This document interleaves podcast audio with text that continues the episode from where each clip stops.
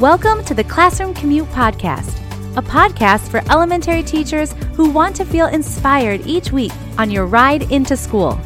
I'm your host, Rachel, and my goal is to give you simple and actionable twenty-first century teaching strategies that you can take into your classroom to spark the love of learning in your students. You are already amazing, and together we're going places. Thanks for taking me along for the ride. Well, hey there. Welcome back to another episode of the Classroom Commute. Thanks so much for joining me and spending a little time with me today. If you are just chiming in for the first time in the last few weeks, we've been talking about author studies, and we are in our third part of a mini training that we're doing right here on the podcast, all about how to create your own author study and what all goes into that in the planning process and beyond. So if you haven't caught the first two episodes in this mini-series, you're going to want to head back and listen to episode eight and episode nine of this podcast to kind of get caught up to speed before we dive in today, part three, all about formatting and differentiating your instruction for your author study. So make sure you go back and check out uh, uh, episode eight and episode nine if you haven't already done so. And of course, everything that we talk about today and on the other episodes in this mini training, you can get all of the information on the show notes at classroomnook.com forward slash podcast forward slash 10, which is where you will find today's show notes. And if you haven't already done so, if you have a quick moment to rate and review this podcast so that other teachers like yourself can find us and join in on all the fun. All right, let's dive into today's episode, part three, about author studies, all about formatting and differentiating your instruction. Hopefully by now you have given some thought to your author study and how it might work well for your students. You maybe have even had a chance to flip through some of the books that you're considering for your activities and lessons in your study. And if you've answered no to that, no worries, we'll get you there, because today we're going to talk about what the author study might look like in your classroom. The beauty of the author study, as I've mentioned in the other episodes on this topic, is that it has the ability to be molded and crafted to fit your current classroom setup. You don't need to change a whole lot of things around in order to make an author study work. Author studies work great with whole class instruction, guided reading or small groups, literature circles, departmentalized classroom, picture book authors, chapter book authors. Basically, author studies work with your students. Anybody can do them in their classroom, and it's such a nice break from the regular reading instruction that you may be doing on a day-to-day basis. All right, so take a deep breath. We're going to dive right in. When you start to think about what an author study might look like in your classroom, you might be thinking, am I doing this with my whole class? Am I doing it with a small group? Or am I doing it with both? And spoiler alert, there's no right or wrong answer. Although you might lean towards one way more than the other, chances are you might be doing a little bit of both, meaning whole class and small group instruction as it relates to your author study, and that's perfectly okay. In any case, here are some possibilities of what an author study might look like in your classroom. You might choose to have a read-aloud author study with your whole class. In this type of author study, you, the teacher, are going to be doing the majority of the reading in your read-alouds, in your mini-lessons, or in other parts of your day, and you're going to invite students to participate in the discussion, and you're going to point out things that you notice in the author's books.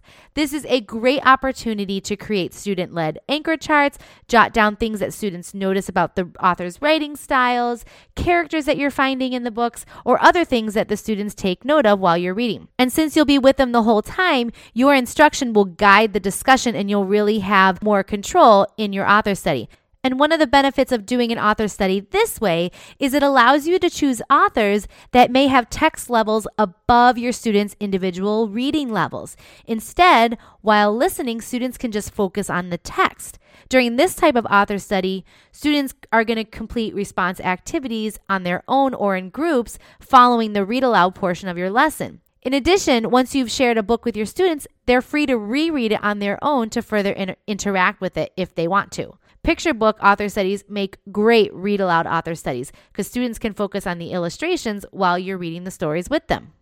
And if you're using books that are above your students' reading level, it helps you to expose them to new vocabulary that they may not have experienced in books that they're reading on their own. So there are some benefits to doing it that way. So a read-aloud author study might be right for you if this is your students' first author study and they've never had a chance to do this on their own, this is a great way for you to model what author studies are. And then maybe later on in the year, they can do one on their own without having the stories read to them. It also might be right for your classroom if you have younger students or if you want to have a little more control over the outcome of your study. You can also do this type of study if you want your students to have exposure to higher level texts above their reading levels to benefit from hearing and learning new vocabulary that they may not experience on their own level. So that's a read aloud author study. Another format that your author study might take is to have a combination of read aloud texts and student-led reading. P S. This is my personal favorite. In this type of author study, you're going to choose some books to read as read-alouds and other books are going to be read by students in partners or in groups. You can model a skill or strategy using your read-aloud and then provide students with a second text from that author to apply what they've learned during the read-aloud. You're, of course, going to need multiple copies if you do it this way so that each group or each partner will have the same book. You can also choose to have students break up into small groups and have each group read a different book by your author. This really helps for differentiating for your readers because you can assign different leveled books by the author to the different groups. The different books can still teach the same skill, but they're tailored more towards the reading ability of the students that are going to be reading that book. You can even take the differentiating a step further and provide an auto recording of the book for students who may benefit from having it read to them while following along. And this type of author study of using a combination of read-alouds and student-led reading might be right for you if you want your students to be able to take more ownership of their reading while still being able to provide support through those read-alouds that you also do as well. This might also work well for you if your students work well in groups. And this type of author study also works well if you need to differentiate your instruction because you can provide different groups with different books while still teaching the same skill. The third format of author study that you might choose to do in your classroom is to do a small group chapter book author study. This option is perfect for differentiated instruction because you can provide each group with a different chapter book on different levels. You'll need to make sure that you choose an author that has chapter books at a variety of reading levels. For example, Judy Blume, Roald Dahl, Louis Sachar, Andrew Clements. Those are all great authors that write in a variety of reading levels. That way you can differentiate for your students' varied reading abilities. One way that you can divide students into these book groups is to present each of the books to your students by reading the first chapter or even just the first few pages, or you can give a book talk, as some teachers call it, where you advertise the book to your students and then allow your students to write down their top two or three choices. At that point, you can take the requests into account when grouping students, but you ultimately will have the final say so that you can keep in mind their reading ability and the book that they're choosing. Some other things that you want to consider when grouping is that you might have some students who want to read books that you know are going to be too difficult for them. So perhaps you can pull them aside and try to, quote unquote, sell them another book that you think might be more appropriate. You also want to be sure that the students that are going to be working together and reading the reading the same book are going to work well together. You also want to be mindful of the group's size. Too large of a group could get chaotic, while too small of a group could lack energy. If you have several students that want to read the same book and it's too big for one group, it's okay if two groups are reading the same book. Once your students are placed into groups, they can read together, they can discuss by using discussion prompts if you want to provide those for them, and they can complete reading response activities related to their book. And while they're in their groups, you're free to listen in on individual groups and you can provide support and insight and even make some informal observations about your readers. Another thing to consider if you're going to do a chapter book author study is how you're going to tie all the books together.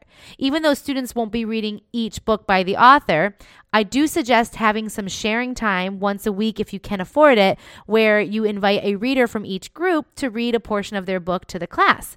They can choose an exciting part of the book, a critical event, or something else that ties into a skill or strategy that you're working on as a whole group. For instance, if you're having students focus on characters in their book, then perhaps each group chooses a section from their book that really highlights one of the strong characters in their book. Use this time as an opportunity to create anchor charts comparing the different books or create a list of ways that an author creates strong characters. Having this share time each week might even inspire the students to read the other titles that are being read by other groups on their own. Another note about small group author studies is that depending on your reading instruction and how it's currently set up, these small group author studies may function as guided reading groups, meaning if you're used to meeting with guided reading groups while the rest of your class is doing independent or center work, all of that can carry on as usual. You would just simply use your guided reading time to conduct the author study with the different book groups. If you're looking to have all your book groups reading at the same time, then maybe literature circles are a great alternative. So then you would cut out the guided reading and you would have a time during your reading instruction where there are literature circles happening on around your classroom. And literature circles uh, shift the focus from teacher-guided instruction, like in a guided reading format, to a more student-led discussion. In a literature circle, students take on different roles that all contribute to the discussion and the life of the book group. And I have a whole resource on how to get started with literature circles in your classroom, and I will link to that in the show notes if you're interested or haven't done literature circles in your classroom before. And if you're concerned about the accountability in a student-led small group, then think about ways that you can check in with your students on a regular basis to make sure that students are connecting to their story and staying on topic and connecting with each other. Here's a couple suggestions on how to make that happen. You could have your groups complete a daily or weekly journal where they record the highlights from their discussion and they indicate where they are in the book and the next steps of what they're going to do the next time that they meet. You could also set up a schedule for a meeting with each group, and students will know that they need to come prepared to discuss what's happening with their group with you so that they're held accountable in that regard. So small group chapter book author studies might be right for you if you have older or more advanced readers, or if your students are ready to take on more of the responsibility in their reading group.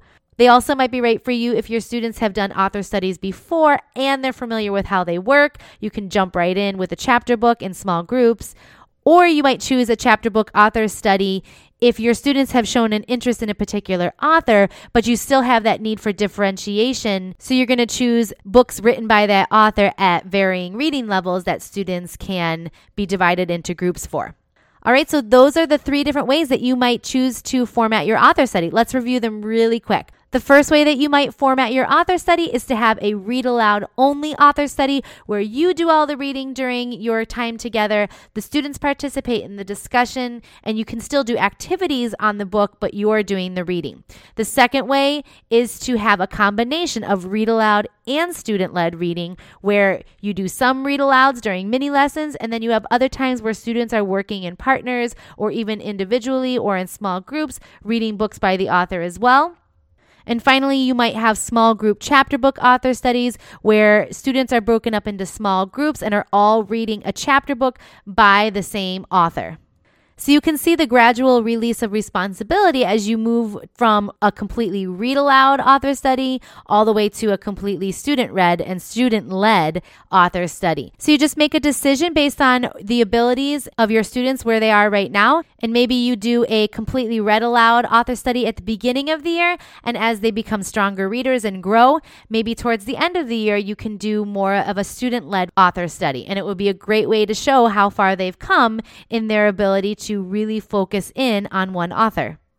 So there you have it, your author study format options. Next week, we are going to wrap it all up. You might be thinking, okay, I know how to pick an author. I know how to pick books. I know what this is going to look like in my classroom. Now, what activities should my students be doing during the author study? Well, I'm going to lay it all out for you next week in our final installment in this mini training as we talk about the activities that you might have your students complete. And if you want to review anything that we talked about today, make sure you head over to the show notes at classroomnook.com forward slash podcast forward slash 10. And it'll all be waiting there for you. All right, till next week. I can't wait to finish up this with you. Have a great rest of your day. Take care.